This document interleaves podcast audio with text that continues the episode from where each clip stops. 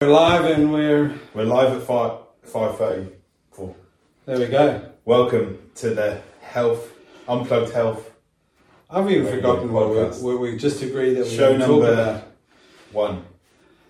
one of the year. We've been It going is the first one. Yeah, hey. It is the first one of the year. We've been going since twenty nineteen. In fact, right. popped up the uh, episode in January. Yeah, I think I looked at the YouTube uh, thing and suddenly went because I was in the old practice and uh, yeah, time's the ticking on. podcast, which was January 2020, and we were talking about this thing beginning with C, and would it be very big? And both of us said no. Yeah, We were quite wrong. Let's hold our hands up. Well, anyway, let's move on from that. well, Before we say unfortunately, we are moving on Yeah. from that. Thankfully, yes. So, what did we agree? Our The number one, our views on what is the number one thing yeah. to focus on. Was it market to improve your health or thing to focus on? to improve it was the number one factor which determines your overall health and longevity. Okay. That's what I read the other day, and I thought that would be an interesting discussion. Did so, you read VO2 Max? no. What did you read? What did you read first rather than an opinion? You What said did I you- read? You said you read it. So It was like it was. An, I think it was even in another podcast, or it was a head, headline or something. yeah. I didn't read any article. I just remember reading that and going, "Oh, that that's interesting." But um, I wonder what you know. That might be a good a good headline or starting point for, for one of our discussions. And and I pose that question then also for our uh, viewers and followers of what do they think the because we all know there's not going to be one one thing. Health is a combination of many factors, but Exactly. what are what is the number one factor or or the top you know five or whatever it is of what you want to look at of the factors that determine not only overall health and your and but longevity as well um, because there's interesting studies with certainly with the elderly which will highlight you know the top 10 um, if I remember correctly they did a top a survey or a consultation of the top 10 factors that determine the um, life expectancy, but the uh, health predictions of the elderly. Mhm. And the top one was loneliness. Yeah. So they had smoking, they had all these other lifestyle factors, diet, um, exercise, past medical history, all these things. But loneliness was actually the number one thing, which highlights that in the elderly, that connection and the social side of on how that can impact hugely. And that's the, one of the biggest predictors in the elderly of how socially active and and their social connections of how important that It's, is. it's also, it's not just mental, it's also physically exposing yourself to bacteria as well. If Yeah. you don't have that social exposure and then suddenly you go out and expose yourself to that bacteria, you get sick. Yeah. Which is what we saw a lot af- after pandemic, right? Because people weren't exposed to stuff and they went out and there's a lot of sickness. And in the UK, this, you know, we're coming a little bit towards, well, the optimists are saying towards spring, but we're still probably in winter. But the this winter, there's been a lot of cough, colds, flu bugs going around, and um, which is kind of taken over a bit of the concept of just that it's all about COVID and that, um, although that's still a factor. But it's been quite interesting of the exposure to you know, a lot more social interaction, a lot more international travel now, and, and people also, um, you know, a lot more aware of the knock on effects of exposure to other things. Mm-hmm. But then again, not everyone is gets ill, so there's also the factor of exposure. It's the old same thing: exposure as well as um, uh, what is our immune system like at the time. What we find within our profession, because we see lots of people for short spaces of time all day, we tend to always feel that our immune systems are being triggered and exposed by small dos- doses, like the old thing of kids. Kids at some place, is there a place for them to actually have dirty hands and eat a bit of soil and dust rather than being in a totally sterile I eat environment? soil all the time. Yeah, I don't get sick. yeah. Hang out in sand pits. Can you track that in MyFitnessPal? Yeah. Handful. Put it down as an act- activity. Yeah. As long as what did you do? Uh, ate toil. Yeah. Um, yeah. so factors, factors, factors that that I mean, you've always and we've spoken a lot, and, and go back to some of our our past podcasts on sleep. I mean, that is going to be a big one because it it is a reflective in, of how we run our lives with sleep and also the impact that on so many systems. So sleep, I think, is Uh, right the up there with one of the big things. sleep. When we talk about carcinogens and like the carcinogenic, carcinogen, carcinogenic impact on health. Carcinogenic, yeah. Why do I struggle to say that word? But people say that increases your chance of getting cancer, and this is where the aspartame debate comes in. And I was I was doing a thing where the post I'm going to put out, which is like things that are more deadly than aspartame that we know, Yeah. because in carcinogens, carcinogens, to be carcinogens do not have to be tested on humans. They only have to be shown trials in mice, and that's where aspartame has been put by the World Health Organization. Or 2A is being a hairdresser or barber. But higher, higher up than that, one, level one, first off, like well done meat and processed meats and things like that, things you would expect. Although sunlight is up there. Um, and also getting six hours or less sleep and broken sleep. That is more carcinogenic than aspartame.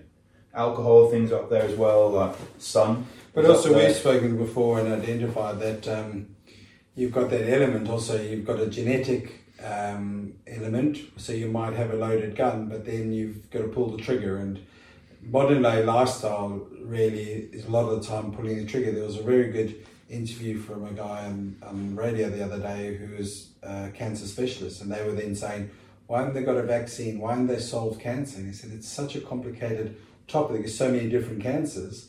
that some are directly um, viral, but most of them, it's the immune system's response to triggers, of which some people those triggers will have no no harm. We all know about Yeah. the someone who gets his lung cancer but has never smoked. It's not the only factor, and as you say, Yeah. then you get things like sleep. There's some recent studies actually on lactobacillus being the probiotic bacteria that it can reduce high levels of estrogen, which is what they give to women. Uh, estrogen they give tamoxifen to women after they've had breast cancer to make sure they don't have that high level of estrogen again Yeah. to reduce the risk. What that tamoxifen does is increase lactobacillus. So there's studies that show they can have the same effect without the liver toxicity of the tamoxifen. This is not to say like go and change this if you're doing it. This is just research that I've seen and read. Is that when they give um, lactobacillus as a bacteria, increasing that lowers the estrogen to the same, if not better, Yeah. than the But tamoxifen. and then you have therefore the deduction of how important gut health is I think gut, from a from a digestive thing. So we got lung- sleep, yeah, and then we got gut. gut health. Yeah. is some of the, the, the two main big But- factors at the moment. what came first, the chicken or the egg? Is your sleep impacted by your poor gut health because your glucose management is all over the show? Yeah, Is it the stress level from your brain, but then is your brain because it's not getting ninety percent of the signals are sent from your gut to your brain rather than your brain to your gut. but isn't it that's the whole point of um, more functional approach to healthcare is then looking at saying there isn't one thing, but when you when you you mention something, so someone talks about diet, and then you talk along those, you really open up a can of worms because it's not your discussion when you're dealing with a client is not then about sleep. It's because it leads to other questions. So someone says, "Well, you know, sleep's okay. I'll sleep fine. And how many hours? Well, I sleep. You know, I can survive quite easily six hours. It's almost provided." And it's like, well, we're not talking about whether you can survive on sleep. It's what does regular good amount of sleep do on the the system. That then dis- opens up uh, another discussion on stress management, which then opens a discussion of eating food on the run, which means then life life balance and job, and so it's it's it's not. This But, is why we have to test.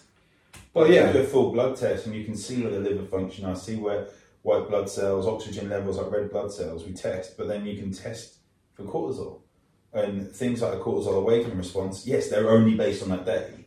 But if we see that someone has a high cortisol in the morning, which is good, like that raise, and then low. I had one back from a client the other day, and it was just there was no no kickstart with the cortisol. Yeah. We need that to wake us up, so we need to work on her adrenals.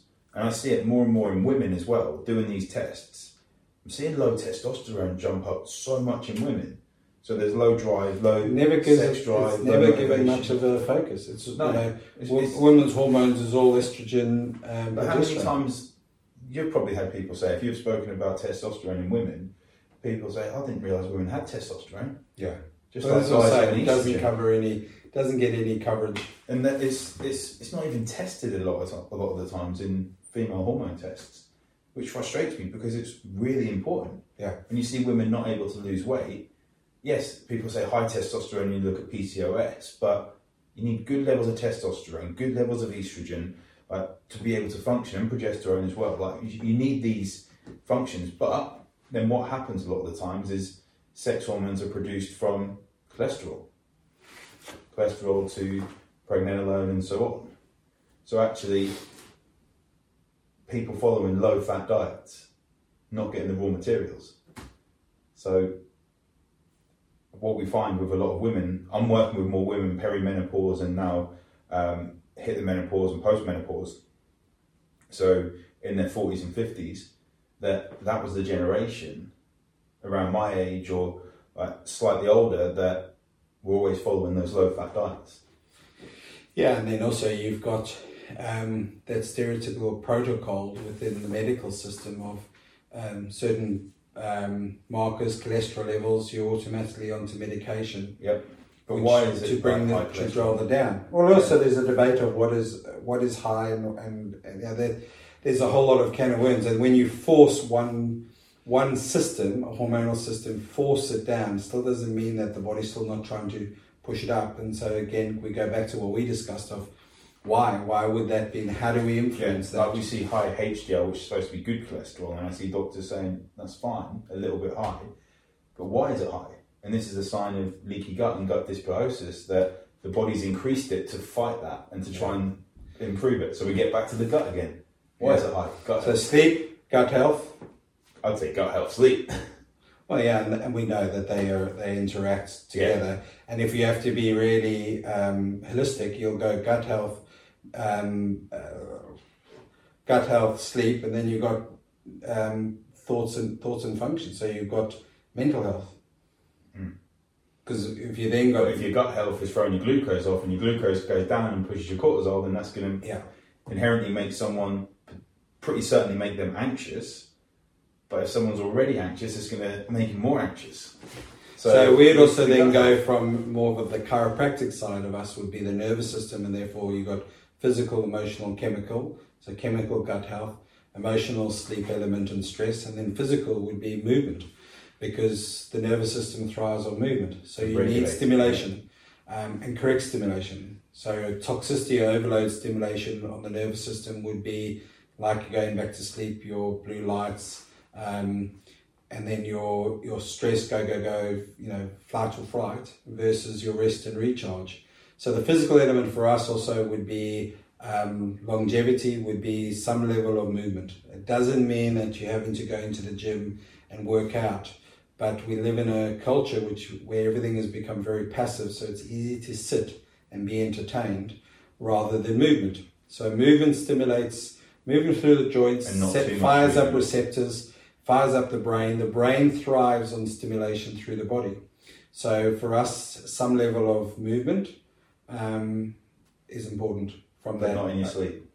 Well, no, you should You be. You should be. by your wife or something. You should be. times. You should be in really your deep sleep. You should be kind of paralyzed. Well, yeah, it sounds horrible, but that's what your body does, right? It. So we don't. it is.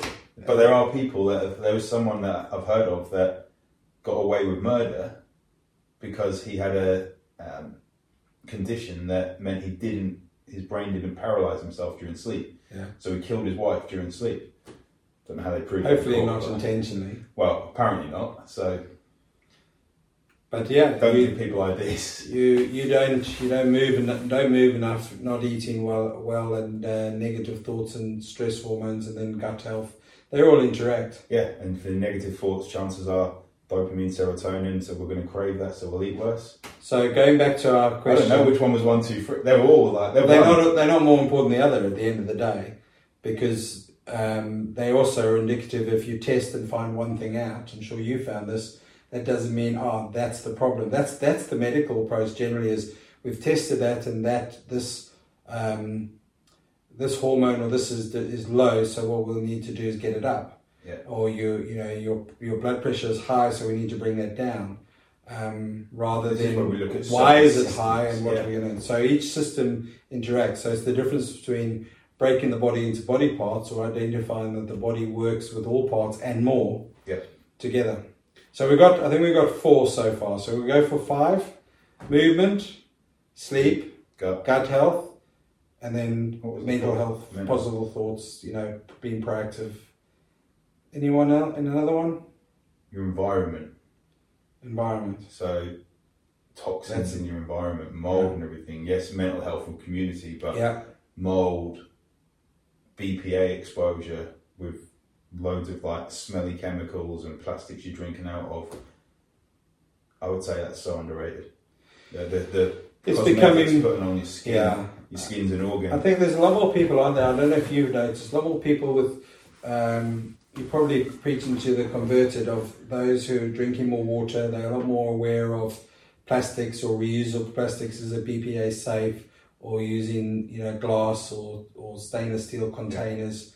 Things, especially things that get heated up, hmm sit in the car in summer. Plastic bottles in the car, yeah. um, these kind of things of, of sit, sitting. So there's a lot more exposure. I think there's more and more awareness to some degree of of cosmetics. Um, so yeah, being an environment is is huge. Okay, That's five. there we go. That's I'd that's love to know if five. other people agree, disagree. Yeah. What are your top? Are there things that we've we've missed out which you feel is um, valid for a, to knock one of those off or an expansion of that? It would be interesting to know um, from you what's what are the some of the factors that you think is important which increase our uh, likelihood of having um, you know, better overall health, um, wellness, and then longevity because it, it's they go hand in hand. We all Yeah. really want, you know, we don't live forever, but we want to live long and healthy, and then we we, we stop rather than a uh, long but unhealthy life. Right, thanks for your time, guys. We'll catch you soon, and um, thanks, Have a great Ollie, and we'll see you soon.